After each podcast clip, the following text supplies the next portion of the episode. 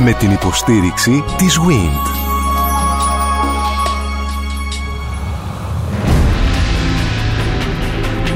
Γνωρίζοντας την ιστορία μας, τα χίλια χρόνια της Βυζαντινής Αυτοκρατορίας.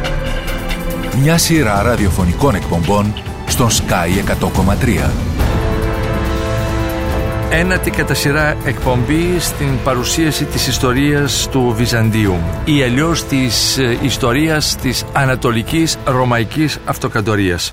Παρουσιάζω τους προσκεκλημένους μας, ο κύριος Χρήστος Αραμπατζής, καθηγητής εκκλησιαστικής γραμματολογίας και ερμηνευτικής στη Θεολογική Σχολή του Αριστοτελείου Πανεπιστημίου Θεσσαλονίκης, Βασίλειος Κουκουσάς, καθηγητής εκκλησιαστικής ιστορίας στη Θεολογική Σχολή του ίδιου Πανεπιστημίου, Ηλίας Γιαρένης, καθηγητής Βυζαντινής Παιδείας στο Ιόνιο Πανεπιστήμιο το θέμα της σημερινής εκπομπής η διάδοχη του Μεγάλου Κωνσταντίνου. Κύριε Ραμπατζή, αρχίζετε. Σας ευχαριστούμε πάρα πολύ για την πρόσκληση και μας δίνετε την ευκαιρία σε αυτές τις εκπομπές να προσφέρουμε ό,τι γνωρίσαμε ή ό,τι μάθαμε ή ό,τι τα διαβάσματά μας ακόμα και σήμερα μας προσφέρουν στο κοινό σας. Η διάδοχη του Μεγάλου Κωνσταντίνου, όπως είπαμε και την προηγούμενη φορά, είναι ουσιαστικά αυτοί που εκτέλεσαν το ευφυές σχέδιο του Μεγάλου Αγίου και Μεγάλου ηγέτη του Βυζαντίου, του Μεγάλου Κωνσταντίνου. Τρία παιδιά διαχειρίζονται πλέον όλη αυτή την αυτοκρατορική κληρονομιά. Ο Κωνσταντίνος ο Β, ο Κωνσταντιος και ο Κόνστας. Με συγχωρείτε εδώ. Πώς πεθαίνει ο Μεγάλος Κωνσταντίνος, τα γεράματά του πώς είναι; Πεθαίνει το 337 από μια ξαφνική ασθένεια, όπως περισσότερες φορές οι άνθρωποι της εποχής εκείνης. Είναι η εποχή όπου προσπαθεί να επιλύσει όλα τα προβλήματα τα εσωτερικά και εδώ θα πρέπει να επιμείνουμε λίγο σε ορισμένα θέματα. Τα εσωτερικά προβλήματα είναι οικονομικά προβλήματα, είναι οργανωτικά προβλήματα, είναι κοινωνικά προβλήματα και ο Μέγας Κωνσταντίνος θα λέμε βάζει τα θεμέλια τα οποία υπάρχουν ήδη από τον Ιουλιανό αλλά τώρα πλέον ανυψώνονται, φτάνουμε να κάνουμε το κτίριο του μετέπειτα Βυζαντινού κράτους. Θεσπίζει φορολογικά κίνητρα για αυτούς οι οποίοι θέλουν να εισέλθουν στην πρωτεύουσα. Προσπαθεί να καταστήλει τα διάφορα προβλήματα που εμφανίζονται στους δημοσίους υπαλλήλους και στους γραφειοκράτες. Κόβει νομίσματα, το Solidus, το οποίο είναι ένα μοναδικό νόμισμα για την αρχαιότητα. Είπαμε και σε προηγούμενες εκπομπές ότι είναι το δολάριο της εποχής. Είναι 4,48 γραμμάρια χρυσός συνεχόμενα. Ανώθευτο.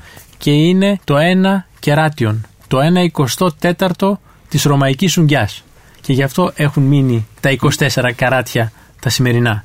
Ο Μέγας Κωνσταντίνος προσπαθεί να επιλύσει όλα τα θέματα που είχαν σχέση με την πνευματική ενότητα της αυτοκρατορίας. Είναι ο πρότυπος ηγέτης με την πρώτη Οικουμενική Σύνοδο, με τα ζητήματα όλα εκείνα που είχαν να κάνουν με την χριστιανική εκκλησία η οποία ξαφνικά βρέθηκε να έχει μια πανσπερμία απόψεων για τα βασικά της δόγματα, για το ποιος είναι ο Θεός της και ποιος είναι ο Χριστός της. Ο οποίος έχει επιφέρει την ανεξιθρησκεία, την δυνατότητα δηλαδή των χριστιανών να ε, προσκυνούν τον Θεό. Και να λατρεύουν όπου θέλουν και όπως θέλουν το Θεό τους. Ένα. Και δεύτερον, έχει ιδρύσει μια καινούργια πόλη, την Κωνσταντινούπολη. Οι διάδοχοι του λοιπόν πατάνε πάνω σε αυτό το οικοδόμημα και προσπαθούν να το αναπτύξουν. Αν όχι να το διατηρήσουν, θα μπορούσαμε να πούμε.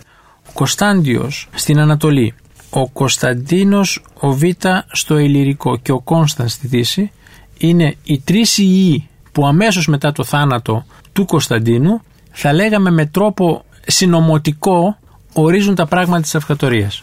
Άλλες δύο απορίες. Είναι από την ίδια μητέρα και οι τρεις; Ναι. Οι ετωροθαλείς αδερφοί του Κωνσταντίνου αποκλείστηκαν. Είναι πολλοί; Τουλάχιστον δύο. Μάλιστα. Που τους αποκλείει από Ένα. αυτή Η δεύτερη την ε, απορία εκδοχή. θα ήθελα παρακαλώ πολύ να εξηγήσουμε το ηλυρικό. Δηλαδή συμπεριλαμβάνει την Ελλαδική επικράτεια. Την Ελλαδική επικράτεια και μέχρι επεκτείνεται ψηλά, μέχρι την μέχρι Αλβανία. ψηλά την Συμπεριλαμβάνει Ιουγκοσλαβία. Και την Ιουγκοσλαβία. Και Αυτό την είναι το Ιουγκοσλαβία. ηλυρικό. Είναι το Ηλυρικό. Ναι. Είναι μια τεράστια περιοχή.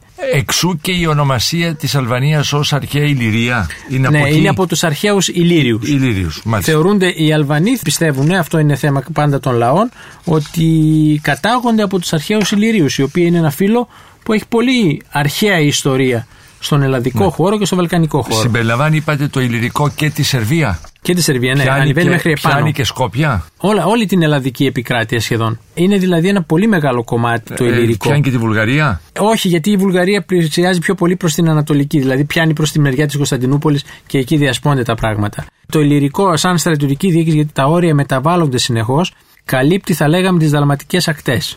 Όλη αυτή τη μεγάλη τη γεωγραφική έτσι περιοχή. Εκεί υπάρχει διοίκηση σε επίπεδο αυτοκράτορος. Δηλαδή είναι ένα ακόμη Είναι ένα πολύ, τεταρτημόριο- είναι πολύ σημαντικό κομμάτι για την αυτοκρατορία, γι' αυτό και ένας από τους διαδόχους το παίρνει. Δεν το αφήνει. Δηλαδή χωρίζουν στα τρία, παίρνει ο Κωνσταντιος στην Ανατολή, παίρνει το Ηλυρικό ένας και ο άλλος παίρνει την Ιταλία και τις περιοχές από την άλλη μεριά. Είναι ένα σημαντικό κομμάτι το οποίο να σκεφτείτε ότι από εκείνη την περιοχή έρχονται οι επόμενοι αυτοκράτορες. Είναι κυρίως στρατιωτικοί αυτοκράτορες. Έχει μια παράδοση το Ηλυρικό στο να δίνει αυτοκράτορες στρατιώτες. Και αυτή η παράδοση ήταν πολύ σημαντική για το Βυζαντινό κράτος. Οι διάδοχοι λοιπόν του Μεγάλου Κωνσταντίνου μέχρι το 351-352 είχαν καταφέρει να έρθουν και σε εμφύλιες διαμάχες μεταξύ τους. Να σκοτώσει ο ένας τον άλλον και στο τέλος μετά το 362 να υπάρχει μόνο ένας ο Κωνσταντιος ο οποίος είναι κυρίαρχος. Και του δυτικού κομματιού και του Όλοι ανατολικού. μόνο κράτορ πλέον. Και εισάγεται και έννοια του αυτοκράτορος του μοναδικού, κύριε Ραμπατζή; Ναι, αυτή την εποχή ναι. Αυτή τη στιγμή έχουμε πλέον τον αυτοκράτορα, τον μονοκράτορα. Είχαμε τρεις τώρα τους ιούς. Είχαμε ενιαίο δίκαιο και όλοι οι νόμοι που εκδιδόταν, εκδιδόταν στα ονόματα και των άλλων. Στα λατινικά διατυπωμένοι Πάντα νόμοι. προς το παρόν προς τα λατινικά. Αργότερα, μετά τον 5ο αιώνα, έχουμε παράδοση διατυπώσεως νόμων στην ελληνική γλώσσα. Αυτή την περίοδο δεν έχουμε. Ο Κωνσταντιος είναι ένας μονοκράτορ, ένας αυτοκράτορ, ο οποίος προσπαθεί πρώτον να εμπεδώσει στους υπηκόους του μία πίστη, μία αυτοκρατορία, ένας αυτοκράτορας. Γλώσσα; Ελληνική. Αυτή η πίστη είναι η αριανική πίστη. Ο Κωνσταντιος είναι αριανός ή ημιαριανός. Πιστεύει σε μια λογική και ορθολογική χριστιανική πίστη, στον έναν Θεό ο οποίος είναι ο πατέρας, σε έναν Υιό ο οποίος είναι ένα κατώτερο δημιούργημα του πατρός, αλλά είναι η μεσάζουσα θεότητα μεταξύ κόσμου και ανθρώπου, και σε ένα Άγιο Πνεύμα το οποίο επιτελεί ένα συγκεκριμένο τελειτουργικό ρόλο μέσα σε όλη τη δημιουργία. Ενισχύει την ανθρώπινη διάσταση του Ιησού. Προσέξτε, το μεγάλο πρόβλημα των χριστιανών από τον πρώτο αιώνα μέχρι και σήμερα είναι ποιος είναι ο σταυρωμένο πίσω μας. Στην Αγία Τράπεζα υπάρχει ένας σταυρωμένο. Τι είναι αυτός, Είναι Θεός, Είναι άνθρωπος ή είναι Θεάνθρωπος; Αν πούμε ότι είναι Θεός, είναι ένα φάντασμα. Δεν σταυρώνεται ο Θεός. Αν είναι ένας άνθρωπος, είναι καθαρά ένας άνθρωπος ο οποίος αγίασε με το βίο του κλπ. Αν είναι Θεάνθρωπο, είναι το πιο δύσκολο πράγμα να το εξηγήσουμε. Πώς είναι δυνατόν και δεν μπορούσαν οι Έλληνες της εποχής να το εξηγήσουν, γι' αυτό και κορόιδευαν τους χριστιανούς. Τους έλεγαν αυτός που δεν μπόρεσε να σώσει τον εαυτό του, πιστεύει ότι θα σώσει εσάς. Και αυτό το ένιγμα χρειάστηκε τουλάχιστον 6 με 7 αιώνες για να το διατυπώσουν με λογική μορφή οι χριστιανοί. Γιατί οι πληθυσμοί από κάτω είναι Έλληνες. Και ο Έλλην λόγος, όπω είπαμε και την προηγούμενη φορά, είναι ένα κοφτερό λεπίδι. Αν δεν μου το δώσεις και να μου το εξηγήσεις λογικά, να το καταλάβω, να το αποδεχθώ, εγώ θα προσπαθώ συνεχώς να το κάνω αυτό και να γεννιούνται οι αιρέσεις. Οι αιρέσεις είναι ουσιαστικά μια προσπάθεια φιλοσοφικής εξήγησης όλων των δυσνόητων ή των μη λογικών εκφράσεων της χριστιανικής πίστης. Ο αριανισμός τι υποστήριζε μεταξύ του Θεός άνθρωπος Θεάνθρωπος. Ξεκίνησε αρχικά στην τριάδα, στην χριστιανική τριάδα. Η τριάδα δεν μπορεί να είναι Θεός. Ο Θεός είναι πάντοτε ένας. Ιδάλλως ξαναγυρνάμε στην ειδωλολατρία και πούμε για πολλούς θεούς. Άρα αν είναι ένας ο Θεός αυτός είναι ο πατέρας. Ο Υιός που ονομάζεται στην Καινή Διαθήκη και στην Παλαιά Διαθήκη είναι κάτι ξένο από τον πατέρα, κάτι διαφορετικό. Όπως εσείς έχετε μπροστά σας το στυλό, το οποίο το κατασκευάσατε. Κάτι τέτοιο λοιπόν είναι ο ιός, ένα κατασκεύασμα, ένα κτίσμα. Αυτό είναι μια λογική επινόηση για να καταλάβουμε την πίστη. Αρίου. Του, Του Αρίου. Έχει μια μακρά προϊστορία που δεν αξίζει να την ε, αναφέρουμε τώρα γιατί είναι αρκετά μεγάλη και ίσως να μπερδέψουμε τους ακροατές μας. Το σημαντικό είναι ότι ο Άριος είναι ένας λογικός θα λέγαμε, αλεξανδρινός Έλλην, ο οποίος προσπαθεί με τον λόγο να εξηγήσει τι είναι ο Θεός ο χριστιανικός; Όταν ο Θεός ο χριστιανικός είναι ένας ο πατέρας, ο Υιός είναι μια δεύτερης κατηγορίας θεότητα και το πνεύμα κάτι άλλο ακόμα πουδέστερο, αυτός ο Υιός μπορεί να είναι ένα πνεύμα, κάτι πνευματικό το οποίο έρχεται και εγκαθιδρύεται και εγκαθίσταται στον άνθρωπο Ιησού την ώρα της βάπτισης. Πάντα όλα πρέπει να έχουν ένα πλαίσιο και ενωδιαθηκικό, να γίνονται όλα με βάση την ιστορία. Άρα λοιπόν ο Υιός του Θεού, ο οποίος δεν είναι ακριβώς Θεός αλλά είναι κάτι σαν Θεός, μια μεσάζουσα θεότητα, έρχεται και εγκαθίσταται όταν βαπτίζεται ο Ιησούς στον Ιορδάνη από τον Άγιο Ιωάννη τον Πρόδρομο και από εκεί και πέρα τον καθοδηγεί για να δείξει στους ανθρώπους πώς πρέπει να ζουν αν θέλουν να κερδίσουν τι. Και εδώ ήταν το στίχημα της ύστερης αρχαιότητας. Την ανάσταση. Αυτός ο άνθρωπος λοιπόν, στον οποίο ήρθε ο ιό του Θεού, αυτή η μεσάζουσα θεότητα, και ακολούθησε ένα συγκεκριμένο βίο. Λέει ο Άριος. Ναι, φτάνει στη Σταύρωση, πεθαίνει και ανασταίνεται γιατί τον ανασταίνει ο Θεός, νικάει το θάνατο, αυτόν τον τύπο ανθρώπο, αυτήν την πορεία ζωής πρέπει να ακολουθήσουμε κι εμείς, αν θέλουμε να κερδίσουμε όπως ο Ιησούς άνθρωπος κέρδισε αυτό το αποτέλεσμα, να το κερδίσουμε κι εμείς. Και ήταν πολύ συγκεκριμένα τα πράγματα. Ούτε μπερδευόταν αν ο Θεός έπαθε καθώς σταυρώθηκε ο Χριστός, ούτε πώς είναι δυνατόν η ύλη, η υλικότητα, η σωματικότητα που δεν υπάρχει πιο μεγάλη εμπειρία του ανθρώπου από το να ξέρει για το σώμα του, για τις ανάγκες του, για όλα τα δεδομένα του σώματός του να έχει σχέση με το Θεό. Και έτσι ο Άριος προέβαλε μια πολύ λογική κατανόηση, απέφυγε τα παράλογα τα... και αδυσνόητα και κέρδισε πληθυσμούς, οι οποίοι κατάλαβαν, έτσι μπορούμε να καταλάβουμε το χριστιανισμό. Τους φιλόσοφους Νόες τους κέρδισε αμέσως. Και εκεί αντέδρασε ολόκληρη η Εκκλησία με τους πατέρες της Εκκλησίας και τους Αγίους που προσπάθησαν, και αυτό πρέπει να κατανοηθεί, να δώσουν απάντηση στον Άριο, στον Ευνόμιο και στον Αέτιο τους μετέπειτα αιρετικούς Αριανούς, απάντηση λογική, με τον ορθό λόγο. Πώς είναι δυνατόν να κατανοηθεί το μυστήριο του Θεού τρεις και ένας; Και ο Κωνσταντιος αποδέχθηκε αυτή την εκδοχή και γι' αυτό οργάνωσε πληθώρα συνόδων. Όπω είχε οργανώσει ο Μέγας Κωνσταντίνος τη σύνοδο στην Νίκαια, την πρώτη οικουμενική σύνοδο που αναγνωρίζει η Εκκλησία, ο Κωνσταντιος οργάνωσε πάνω από 20 σε διάφορες περιοχές που κάθε σύνοδος από αυτές εξέδιδε και ένα σύμβολο πίστης που όποιος δεν το υπέγραφε εξοριζόταν επίσκοπος.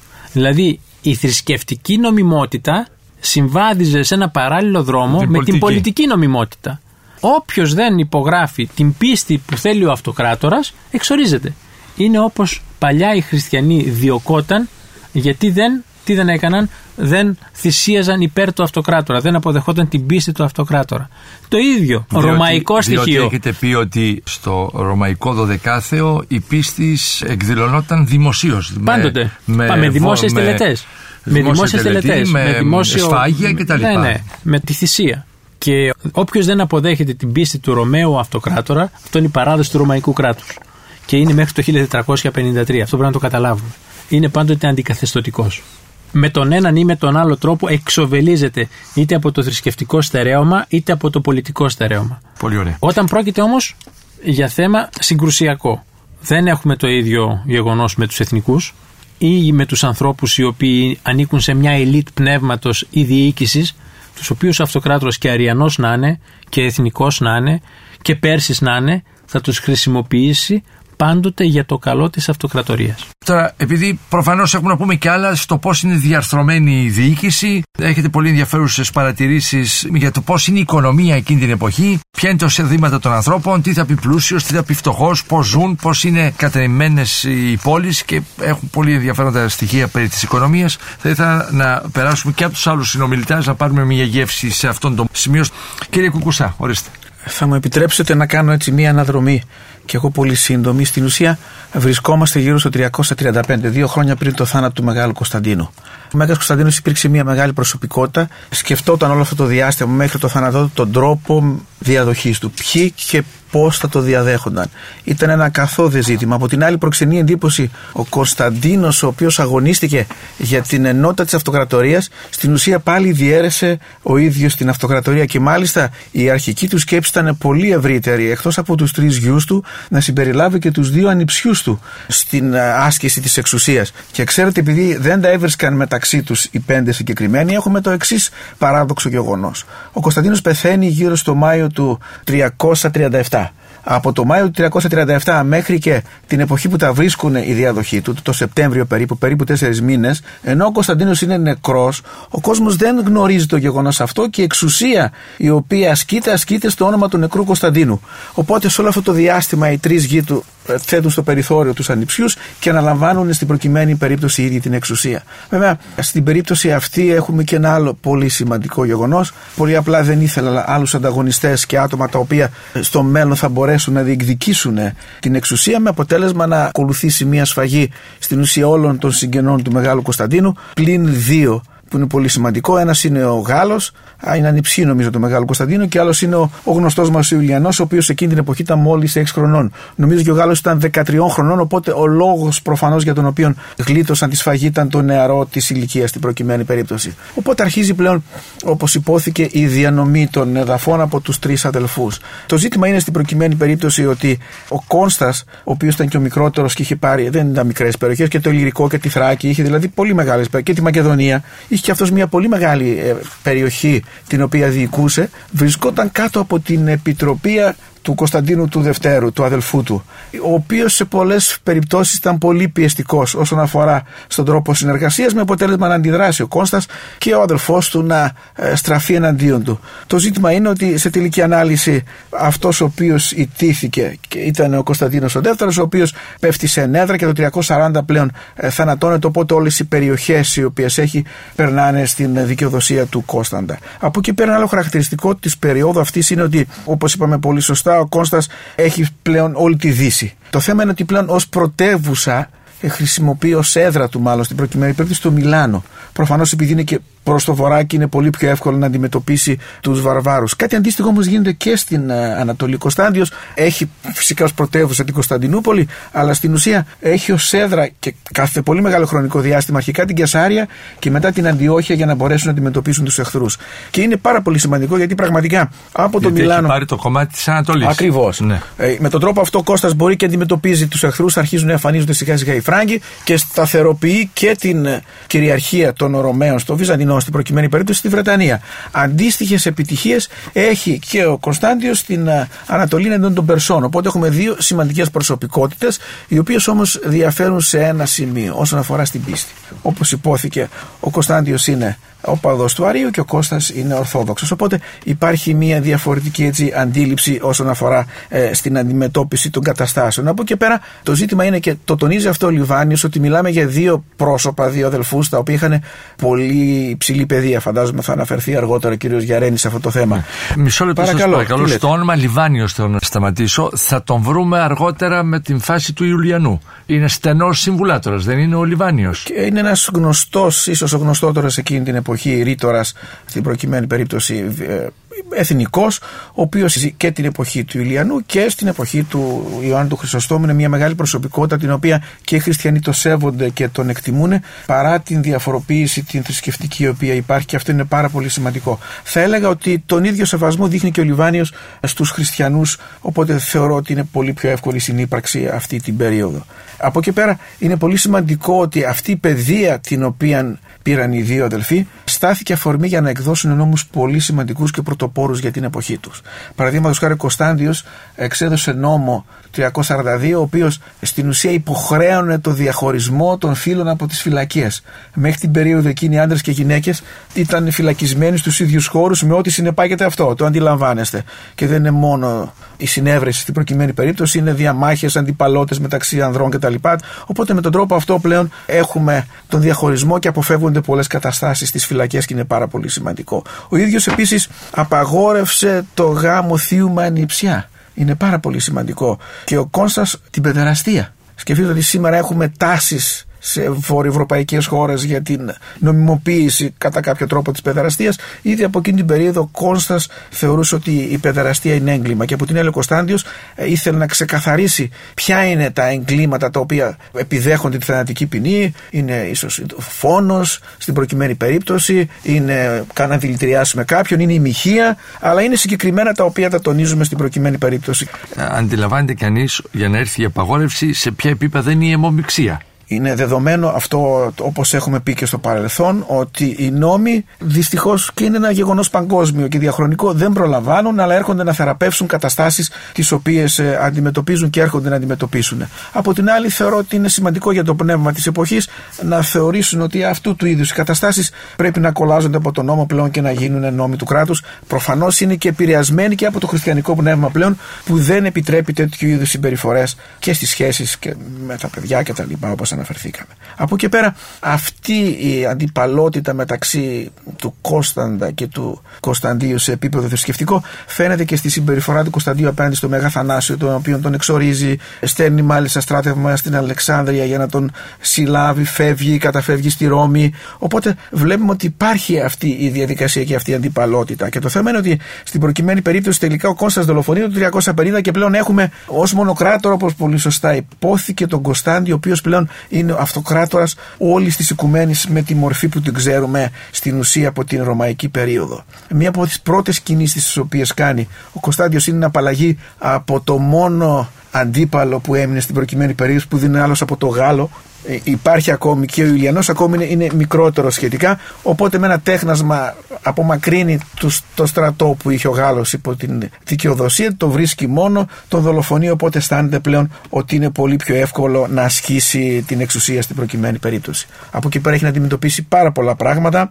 Είναι οι επαρχίες των Ισάβρων στη Μικρά Ασία που είναι μια περιοχή απομονωμένη όπου οι Ισαύροι στην ουσία είναι αυτόνομοι κάνουν ληστρικές επιδρομές δεν μπορεί το Βυζάντιο να επιβληθεί στην προκειμένη περίπτωση, αλλά ε, καταβάλει μια προσπάθεια χωρίς ίσως τη μεγάλη επιτυχία. Έχουμε και άλλες βέβαια περιπτώσεις όπου έχουμε διάφορες προσπάθειες στην προκειμένη περίπτωση του Σιλβανού, όπου θέλει να καταλάβει την εξουσία και βλέπει πλέον στην προκειμένη περίπτωση ο Κωνσταντιο δεν μπορεί να τα καταφέρει μόνος του και ζητάει τη βοήθεια του Ιουλιανού, ο οποίος εκείνη την περίοδο είναι κέσταρα της Γαλατεία. Άρα με τον τρόπο αυτό βλέπουμε ότι μπαίνει σιγά σιγά στο προσκήνιο και ο Ιουλιανός, ο οποίος είναι μια πολύ σημαντική πραγματικότητα πραγματικά προσωπικότητα. Βέβαια, αντιλαμβάνεται τον κίνδυνο τον οποίος προέρχεται από πλευράς του Ιουλιανού θέλει να εφαρμόσει το ίδιο τέχνασμα που εφήρμοσε και στο Γάλλο. Ο Ιουλιανός το αντιλαμβάνεται και στην προκειμένη περίπτωση θα έλεγα ότι βρισκόμαστε στα πρόθυρα ενός εμφυλίου πολέμου αλλά τελικά οι επιθέσεις των Περσών στην Ανατολή αναγκάζουν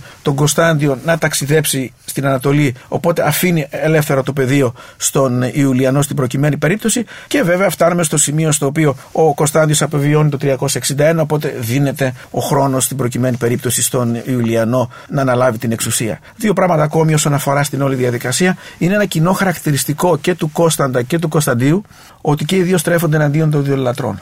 Ε, βγάζουν διατάγματα, εκδίδουν διατάγματα τα οποία είναι πάρα πολύ σημαντικά, τα οποία στην ουσία απειλούν ακόμη τη λατρεία των ειδόλων ακόμη και με θάνατο. Οπότε αντιλαμβανόμαστε ότι σταδιακά η θέση των εθνικών καθίσταται πολύ δυσχερή στο Βυζαντινό κράτος. Ο ίδιος επισκέπτεται τη Ρώμη, αφαιρεί από τη σύγκλιτο το άγαλμα της νίκης στην προκειμένη περίπτωση. Δείχνει λοιπόν την όλη πολιτική και την όλη διαδικασία του.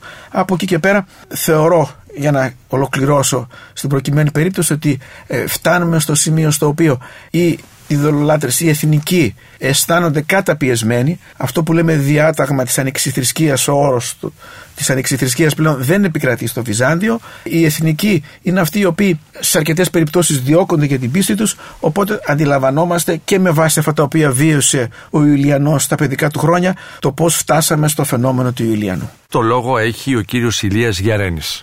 Λίγο πριν, φαντάζομαι κύριε Γιαρένη, την ρελάνς των εθνικών με τον Ιουλιανό. Αλλά έως εκείνη τη στιγμή προφανώς υπάρχουν και άλλα που πρέπει να μας πείτε έχει υποθεί και νομίζω ότι έχει γίνει σαφές σε όλους ότι είναι μια περίοδος μιας σφοδρής αντιπαράθεσης μεταξύ εθνικών και χριστιανών. Όλος ο τέταρτος αιώνας είναι μια τέτοια περίοδος. Θέλω να το τονίσω αυτό το πράγμα. Δεν έχει κριθεί το ποιος θα είναι κυρίαρχος σε θρησκευτικό επίπεδο ακόμη.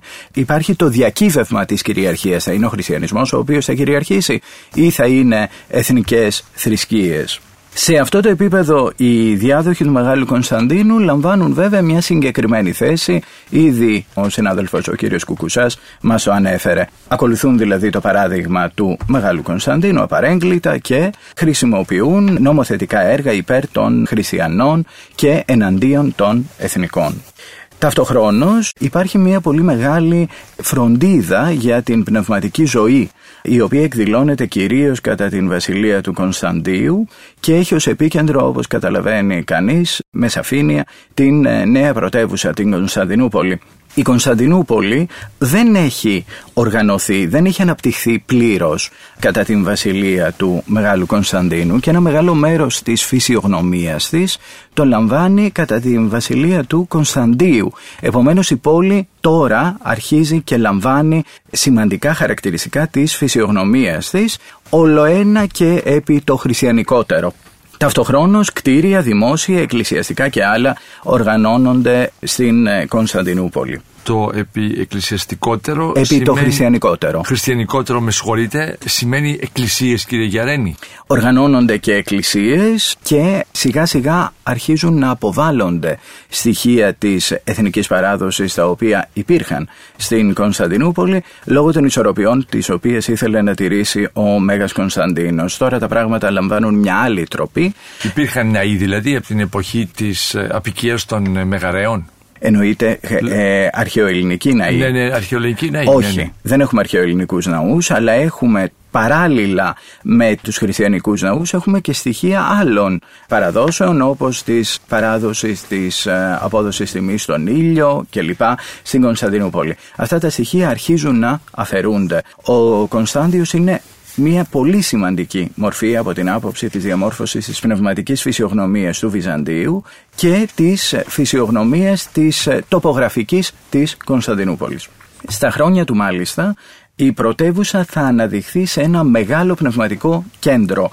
Εκεί θα λειτουργήσουν σχολές και ένα παράδοξο στοιχείο θα διδάξουν πολύ σημαντικοί εθνικοί δάσκαλοι, μη χριστιανοί δηλαδή, όπως ο Λιβάνιος, τον οποίο ήδη έχουμε αναφέρει, αλλά κυρίως ο Θεμίστιος, ο οποίος θα υπάρξει μάλιστα και μέλος της συγκλήτου και θα διδάξει με έξοχο τρόπο, όπως έλεγαν οι σύγχρονοί του, αριστοτελική φιλοσοφία.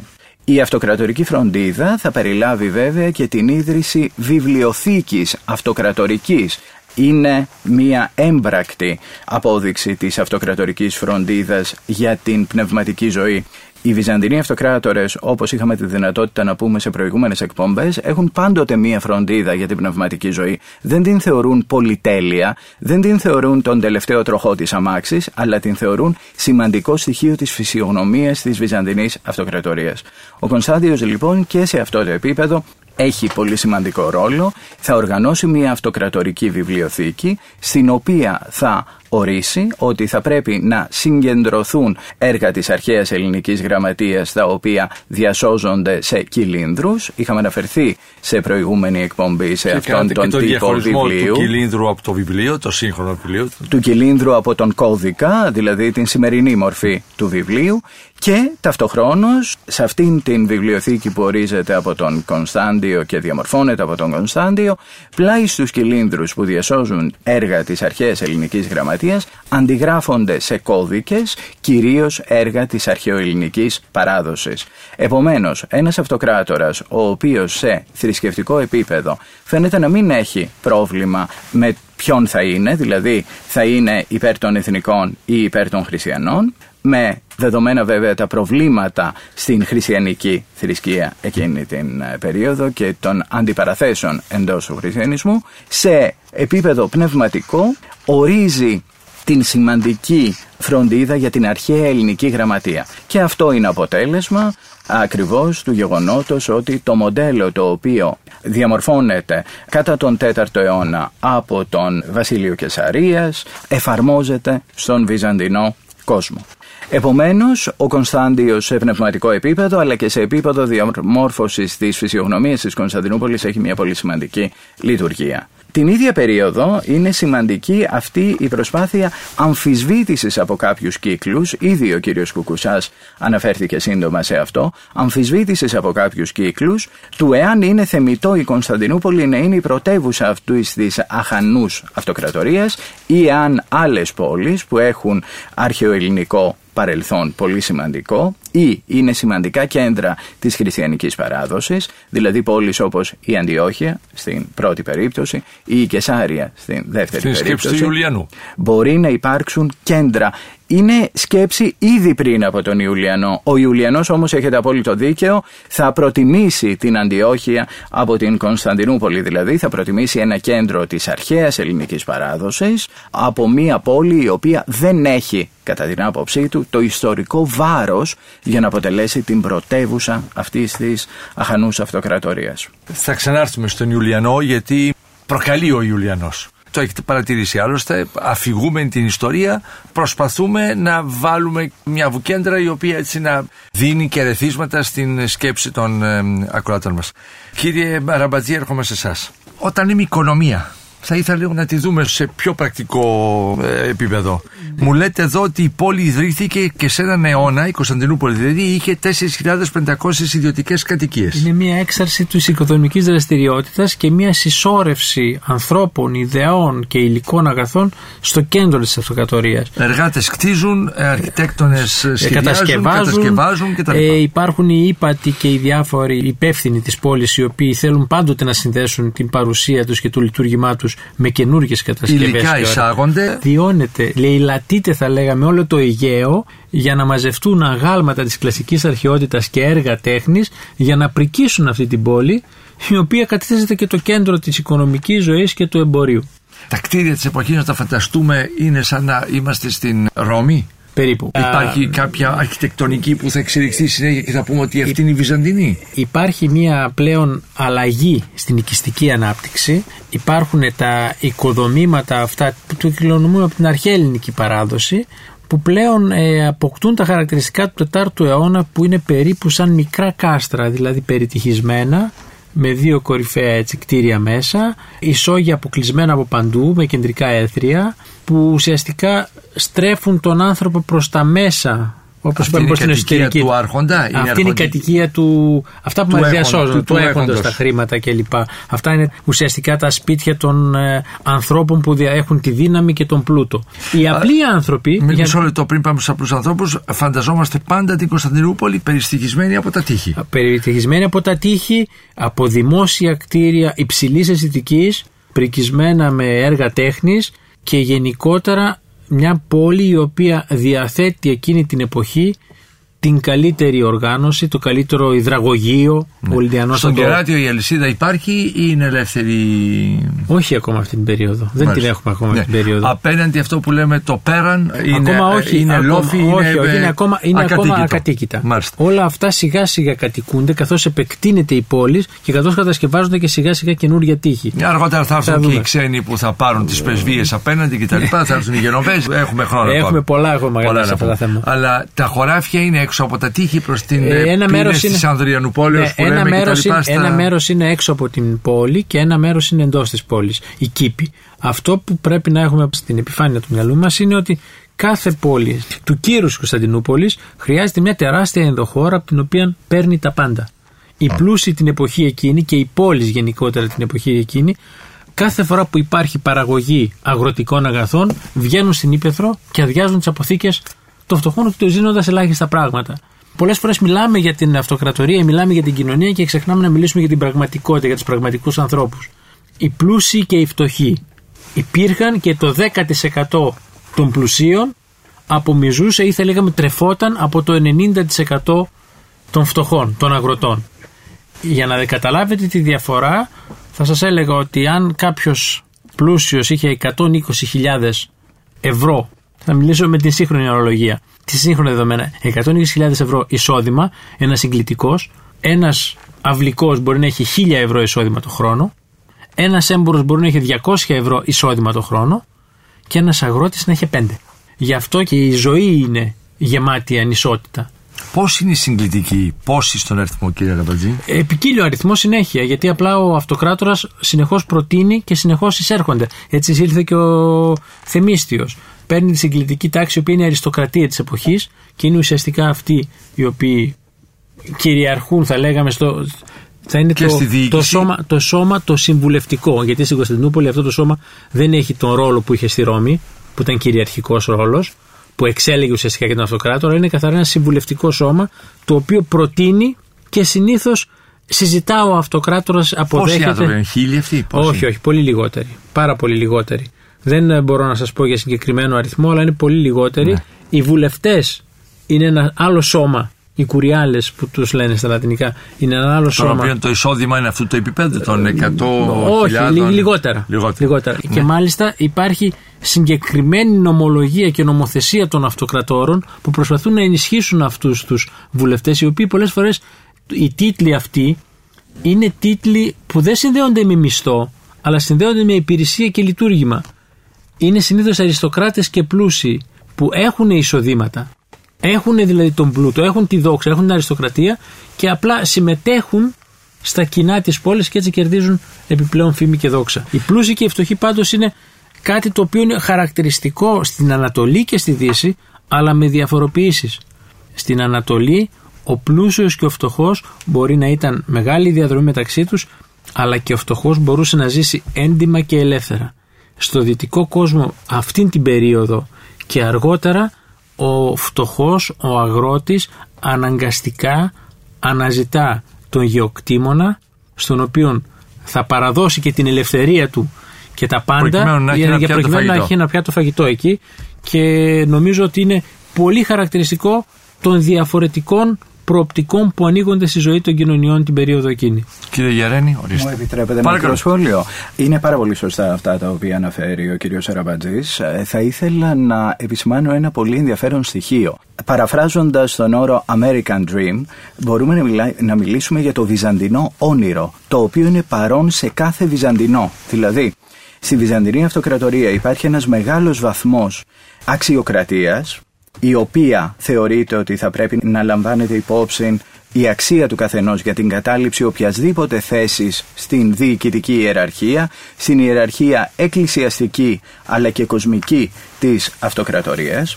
Επομένως ο καθένας ανάλογα με την αξία του μπορεί να καταλάβει μια πολύ καλή θέση στην κοινωνία. Η κοινωνική κινητικότητα δίνει την ε, διάθεση στους Βυζαντινούς να προσπαθήσουν για το καλύτερο. Δηλαδή ένας Βυζαντινός ανάλογα με τις ικανότητές του μπορεί να προσβλέπει ότι ε, θα μπορέσει να ανέβει στην κοινωνική ιεραρχία και γιατί όχι να φτάσει και στο ανώτερο αξίωμα της Βυζαντινής Αυτοκρατορίας να γίνει και ο ίδιος βασιλεύς.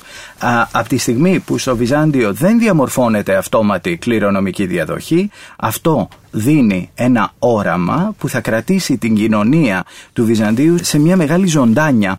Πολλές φορές περισσότερο ζωντανή από ό,τι μπορούσε να αντέξει η κατάσταση, διότι καταλαβαίνετε ότι αυτό δημιουργούσε και έρηδες συχνά για το ποιος θα καταλάβει την εξουσία. Πάντως η έλλειψη αυτόματης κληρονομικής διαδοχής στο Βυζάντιο είναι σημαντικό στοιχείο και η λειτουργία της αξιοκρατίας την οποία έπρεπε να λαμβάνει υπόψη ο αυτοκράτορας. Άρα κάποιος ο οποίος γεννιέται φτωχός στο Βυζάντιο είχε μια σταθερή αντίληψη, μπορούσε να έχει την ελπίδα ότι δεν θα παραδώσει την ίδια κοινωνική θέση στα παιδιά του, ότι θα κατόρθωνε να ανέβει στην κοινωνική ιεραρχία. Αυτό είναι πολύ σημαντικό και αυτό το Βυζάντιο το διέσωσε όλους τους αιώνες της ύπαρξης του. Ε, Διότι κρατούσε σε γρήγορη τον άνθρωπο, έβλεπε ότι έχει προοπτική και έχει και ένα όραμα να το παλέψει το πράγμα. Δεν ήταν καταδικασμένος με τη γέννησή του. Ακριβώς, τον οθούσε δηλαδή στο να βγάλει το καλύτερο δυνατό το οποίο είχε, στο να προσπαθήσει όσο μπορούσε περισσότερο για να κατορθώσει το καλύτερο. Με απτά αποτελέσματα και πολύ σημαντικά αποτελέσματα. Γι' αυτό και δεν είχαμε διαχωρισμό τάξεων εύκολα στο Βυζάνιο. Δηλαδή μπορούσε ένας απλός πολίτης με τις ικανότητές του, με τη φήμη του, με τη δόξα του, όπως ήταν ο Θυμίστιος, να καταλήξει να γίνει και συγκλητικός με πρόταση του αυτοκράτορα. Γι' αυτό και σιγά σιγά μπορεί να είπαμε προηγουμένως για τους συγκλητικούς ότι ξεκινούν από ένα μικρό ποσοστό που έρχεται στην Κωνσταντινούπολη με το μεγάλο Κωνσταντίνο Αλλά ο Αυτοκράτο, αριθμός παλιές τους οικογένειες. αυξάνεις στο- Αυξάνεται συνεχώς και φτάνει και σε νούμερα τεράστια που δεν είναι πραγματικός γιατί δεν συμμετέχουν στη διοίκηση. Έχουν απλά τον τίτλο του συγκλητικού και φτάνουν μετά να, να ζουν εκτός πόλεως. Ο μισθός που είπατε, κύριε Ραμπατζή, αυτά τα 120.000. τα- Ε, χρυσά νομίσματα χρυσά να τα νομίσματα, υπολογίσουμε, ναι. Είναι αμοιβή την οποία ορίζει ο αυτοκράτορ. Όχι. Α, σε αυτή την περίπτωση όχι. Αργότερα θα δούμε ότι υπάρχουν τέτοιου είδους αμοιβές, αλλά όχι σε αυτή την περίπτωση. Σε αυτή την περίπτωση είναι η περιουσία. Είναι γεωκτήμονες οι συγκλητικοί. Είναι αριστοκράτες. Είναι έτσι κι αλλιώς δηλαδή. Είναι έτσι κι αλλιώς. Μάλιστα. Απλά Φανταστείτε έναν άνθρωπο. Ακόμα Εσείς και απλώς σήμερα. μας είπατε να την έχει- περιουσία Την τους. περιουσία Μάλιστα. του. Φανταστείτε έναν άνθρωπο ακόμα και σήμερα να έχει τι; Να έχει όλα τα πλούτη, να είναι πετυχημένος επαγγελματίας και το μόνο που του λείπει είναι η κοινωνική καταξίωση στο δημόσιο βίο. Η οποία του προσδίδεται του μέσα από προσδίδεται μέσα την, από την ε, αναγνώριση του θέση του ως συγκλητικού. συγκλητικός. Μάλιστα οι συγκλητικοί πολλές φορές έχουν αναλάβει και ρόλο να κάνουν χορηγίες θα λέγαμε απέναντι προς το κράτος στην αρχαία Ρώμη ή αργότερα και στην Κωνσταντινούπολη. Και δεν μεταφέρθηκαν όλες οι οικογένειες οι συγκλητικές από τη Ρώμη στην Κωνσταντινούπολη. Ορισμένες που ήθελαν μεταφέρθηκαν. Και σιγά σιγά αυτός ο αριθμός πολλαπλασιάστηκε γιατί ο πλούτος υπήρχε στην Ανατολή και η αναγνώριση της αξίας ή της φήμης ή της ικανότητας κάποιων ανθρώπων τους προσέδωσε σιγά σιγά αυτό το χαρακτηριστικό. Γιατί η σύγκλητος ήταν πάντοτε την περίοδο αυτή ένα όργανο δίπλα στον αυτοκράτορα. Σύγκλητος και στρατός θα λέγαμε ήταν αυτοί που όριζαν τη διαδοχή. Αλήθεια, πριν πάρει το λόγο ο κ. Κουκουσάς, δεν είπαμε καθόλου για το μισθό των στρατιωτικών. Διότι η συντήρηση, είπατε στον πρόλογο, των στρατιωτικών θα κοστίσει σε πολλές περιπέτειες στους αυτοκράτορες. Επί της ουσίας θα πληρώνει ο φουκαράς ο λαός για να κρατηθούν, για να μπορέσουν αυτοί οι μισθοί ε, των στρατιωτικών να, να συγκροτήσουν πληρωθούν. στρατό, να πληρωθούν και να συγκροτηθεί στρατός, ο οποίος ήταν μισθοφορικός κατά βάση. Ήταν, όχι, θα λέγαμε πως ήταν ένας επαγγελματικός στρατός. Δηλαδή, Στο σύνολό του, σε όλο το εύρος. Σε όλο το Και θα θέλω να εξηγηθούμε σε αυτό το πράγμα. Όλοι είχαν την υποχρέωση να προσφέρουν στο στρατό. Είτε ίδιοι ως στρατιώτες, είτε σε χρήμα μέσα από τη φορολογία. Όταν. Με χρόνο ο οποίος οριζόταν η, η θητεία Όχι, δηλαδή. ήταν συνήθως επαγγελματίες στρατιώτες μιας ζωής. Αυτοί οι άνθρωποι πάντοτε ζούσαν έτσι. Και υπήρχαν οι οικογένειες ή τα μεγάλα κτήματα των πλουσίων και των αριστοκρατών, οι οποίοι οι φτωχοί άνθρωποι δεν μπορούσαν να συντηρήσουν τα χωράφια τους ή την περιουσία τους, έδιναν αυτά στον εκάστοτε πλούσιο γεωκτήμονα και αυτός αναλάμβανε και τους φόρους αλλά αναλάμβανε και προς την κρατική διοίκηση να επιφέρει και να προσφέρει στράτευμα. Αυτό σε όλη τη διάρκεια της αυτοκρατορίας, φανταστείτε το. Και ήταν ένας τρόπος των Βυζαντινών να επιβιώσουν. Γιατί δεν αναγκαζόταν να ψάξουν να βρουν τον απλό τον καλλιεργητή, αλλά έλεγαν στο γεωκτήμονα, εσύ έχεις τόσα κεφάλια ανθρώπων υπό την προστασία σου και τόσα πλέθρα γης. Πρέπει να μας δώσεις 500 στρατιώτες, 30 άλογα, τόσα τρόφιμα. Και αυτό ήταν ουσιαστικά η φορολογία του. Ο στρατός ο Βυζαντινός, ο Ρωμαϊκός, πάντοτε ήταν ένας στρατός ο οποίος αμοιβόταν για τον απλούστατο λόγο ότι οι στρατιώτες ήταν επαγγελματίες. Δεν ήταν τυχαίοι. Και σε αυτό το σημείο η στρατιωτική εφεύρεση των Ρωμαίων ήταν πολύ σημαντική για τη μετέπειτα πορεία. Δεν ήταν ένας στρατός που ξαφνικά δημιουργήθηκε. Ήταν ένας στρατός εκπαιδευμένος που είχε υπηρεσία και ο στρατιώτης αμοιβόταν τόσο όσο να συντηρήσει τον εαυτό του και την οικογένειά του. Και υπήρχε η εξέλιξη. Δηλαδή αυτός ο οποίος ήταν απλός στρατιώτης σήμερα μπορεί μετά από λίγα χρόνια να ήταν εκατόνταρχος ή στρατηγός ή ακόμα και αυτοκράτορας. Τους μεγάλους αυτοκράτορες που ξέρουμε τον 4ο αιώνα είναι Τους έβγαλε ο στρατιωτικοί. στρατός. Ο στρατός τους έβγαλε. Πώς τους έβγαλε ο στρατός; Είναι η εποχή του Διοκλητιανού που ξεκινάει, είναι η επανάσταση των στρατιωτικών, οι οποίοι κουράστηκαν να πολεμούν στα σύνορα και κάποιοι στο κέντρο της Ρώμης να ορίζουν τις τύχε τους. Ανέλαβαν την εξουσία με τον Διοκλητιανό και κόρπταν με τον Κωνσταντίνο και όρισαν πλέον τις τύχε της αυτοκρατορία αυτή. Ο στρατός εκλέγει τον αυτοκράτορα και ο στρατός τον αποδέχεται όταν τον προτείνει κάποιος άλλος. Και γι' αυτό έχουμε και τόσες καθεστωτικές διαμάχες και τόσες εμφύλιες διαμάχες. Παίζει ένα πολύ κεντρικό ρόλο μαζί με ένα άλλο κομμάτι της βυζαντινής και ρωμαϊκής κοινωνίας που λέγονται οι δημόσιοι υπάλληλοι. Οι δημόσιοι υπάλληλοι είναι αυτοί που προστατεύουν πραγματικά το κράτος και υπάρχει το κράτος γιατί υπάρχουν αυτοί και συγχρόνως είναι αυτοί οι οποίοι απομιζούν από τον υπόλοιπο κόσμο τα περισσότερα αγαθά. Γιατί είναι οι μισθοί τους πρέπει να πληρωθούν και αυτό πληρώνεται μέσα της φορολογίας αλλά είναι και αυτοί οι οποίοι μέσω της διαφθοράς από εκείνη την εποχή είμαστε εθισμένοι σε αυτό το, το σπορ θα λέγαμε τη διαφθορά και τη βρίσκουμε γιατί υπάρχουν νόμοι οι οποίοι θέλουν να την καταστήλουν. Θέλουν να καταστήλουν την απλή διαφορά, γι' αυτό και έχουμε τον defensor plebis, τον υπερασπιστή των φτωχών, των αδυνάτων, στον οποίο μπορεί να προστρέχει ο κάθε αδύνατος εναντίον της κρατικής διαφθοράς, όχι μόνο εναντίον... Ο συνήγορος του πολίτη. Ο δηλαδή. συνήγορος του πολίτη. Όχι μόνο εναντίον του γεωκτήμονα ο οποίος θα του προκαλέσει κάτι, αλλά κυρίως εναντίον του δημοσίου υπαλλήλου, του φοροεισπράκτορα ή του ανθρώπου ο οποίος έχει ένα καθήκον, μια λειτουργία μέσα στην διοίκηση και προσπαθεί μέσα από αυτή τη λειτουργία να πλουτίσει ή να την ασκήσει με τρόπο που να του προσφέρει περισσότερα ωφέλη. Γι' αυτό και πολλές φορές έχω διαβάσει ότι ήταν συνεχής ο πληθωρισμός διότι οι αυτοκράτορες έκοβαν νομίσματα που δεν Σε είχαν... μια ύστερη εποχή αρχίζουν, Ε, αρχίζουν να νοθεύουν τα νομίσματα, το νομίσματα- για να πληρώσουν τον κόσμο. Ναι. Σαν να μου φαίνεται τα σημερινά τα δικά μας, υπό την έννοια ότι και ακόμη και αν πριώνονταν με πληθωρισμένο χρήμα, αυτό δεν αντιστοιχούσε στις ανάγκες της ζωής, οπότε ήταν ξανά στο πρόβλημα. Λίγο πριν τον Κωνσταντίνο, αυτό που πρέπει να σημειώσουμε είναι ότι είχε επανέλθει η ανταλλακτική οικονομία. Ακόμη και οι στρατιώτες ζητούσαν να πληρωθούν σε είδος. Δώσ' μας σιτάρι τόσο, δώσ' μας αυτά τα προϊόντα τόσο, γιατί δε- δεν πιστεύουμε ότι με το χρήμα θα μπορέσουμε Δεν να τα πίστευαν βγάλουμε το πέρα. νόμισμα που τους Το νόμισμα έδινε, τους διότι ήταν νοθευμένο. Γι' αυτό και η νομισματική πολιτική του Κωνσταντίνου και το Σόλιντους έκανε αυτό που είπα και σε άλλη εκπομπή, το βυζαντινό νόμισμα να είναι το δολάριο της εποχής. Ένα νόμισμα συγκεκριμένο, με συγκεκριμένη αξία χρυσού, το οποίο εναλλασσόταν σε όλη την αυτοκρατορία και σε όλο τον γνωστό τότε κόσμο ως μέσο, ως χρήμα, ως νόμισμα πλέον, ξεκάθαρα. Γι' αυτό και ήμουν το φλουρί του Κωνσταντινάτο.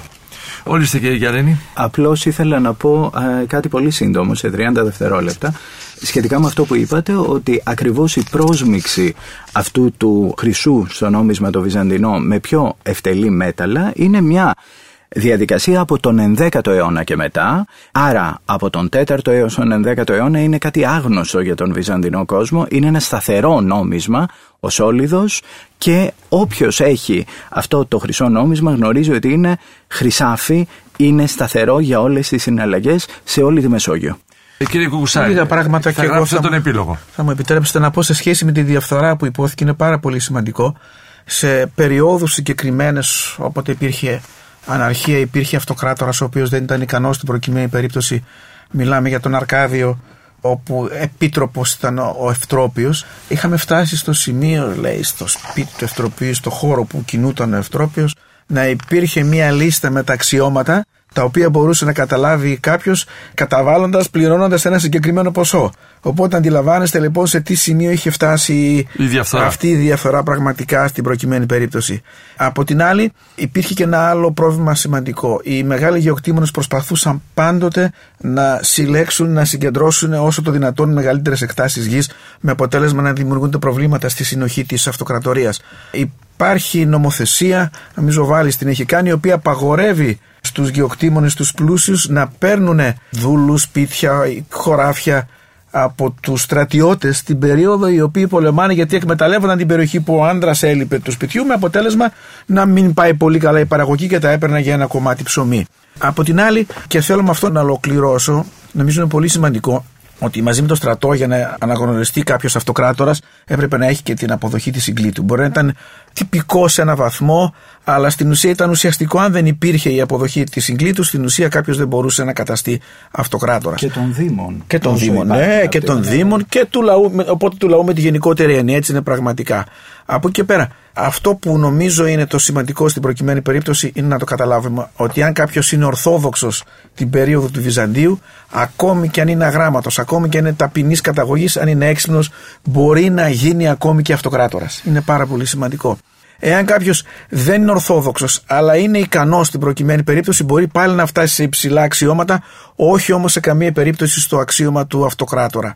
Ακόμη και οι ευνούχοι, οι οποίοι στην ουσία αποτελούν μια ειδική ομάδα, άνθρωποι έξυπνοι ως επιτοπλίστων, καταλαμβάνουν πραγματικά πολύ υψηλά αξιώματα στον βυζαντινό, θα λέγαμε, μηχανισμό. Βέβαια, οι αυτοκράτορες προσπάθησαν να βρουν μια λύση στο πρόβλημα αυτό, το ότι υπήρχε δυνατότητα να ανατραπούν ή να μην επικρατήσουν, να μην τους διαδεχθούν οι γη τους, επιβάλλοντας αυτό που λέμε το θεσμό του στην αυτοκράτορα. Δηλαδή, ενώ όσο ζούσε ο ίδιος, συνήθως αναγόρευε το γιο του ως αυτοκράτορα από πολύ μικρή ηλικία σε πολλές περιπτώσεις με αποτέλεσμα όταν ο ίδιος ε, πέθαινε προφανώς θα το διαδεχόταν ε, ο γιος του. Βέβαια αυτό δεν ήταν σταθερό και δεν ίσχυσε πάντοτε στην προκειμένη περίπτωση με όλα αυτά τα αποτελέσματα τα οποία αναφέρθηκαν προηγουμένως. Διαβάζω στο σημείωμά σας κύριε Ραμπατζή ότι ο Κωνσταντιος επικύρωσε τις φορολογικές ατέλειες των κληρικών και των εκκλησιών Αντιθέτως απαγόρευσε την τέλεση θυσιών, τη λειτουργία εθνικών ναών και την επαγγελματική άσκηση της μαντικής και της προφητείας. Τον Κωνσταντιο τον διαδέχθηκε ο Ιουλιανός το 361 Κυρίες και κύριοι, τον Ιουλιανό θα τον διαχειριστούν οι ιστορικοί μας οι επιστήμονες, καθηγητές της Βυζαντινής Ιστορίας, την προσεχή δέκατη και τελευταία για αυτόν τον πρώτο κύκλο εκπομπή η οποία αναφέρεται στην ιστορία της Βυζαντινής Αυτοκρατορίας. Εάν σας άρεσε το ραδιοφωνικό ντοκιμαντέρ που μόλις ακούσατε, μπείτε στο sky.gr κάθετος podcast και γίνετε συνδρομητής. Περιμένουμε όμως και τα σχόλιά σας ή ακόμα καλύτερα την κριτική σας στα iTunes. Η δική σας κριτική στα iTunes θα βοηθήσει και άλλους Έλληνες σε όλο τον κόσμο να ανακαλύψουν τα νέα podcast του Sky και να γνωρίσουν την ιστορία μας. Κυρίες και κύριοι, γεια σας. Για την εκπομπή συνεργάστηκαν Παρουσίαση Άρης Πορτοσάλτε Παραγωγή Τζένι Πουπουλίδου Επιμέλεια εκπομπής Αθανασία Χατζή. Η ηχογράφηση και η τεχνική επεξεργασία έγινε από τους ηχολήπτες του Sky 100,3 Με την υποστήριξη της WIND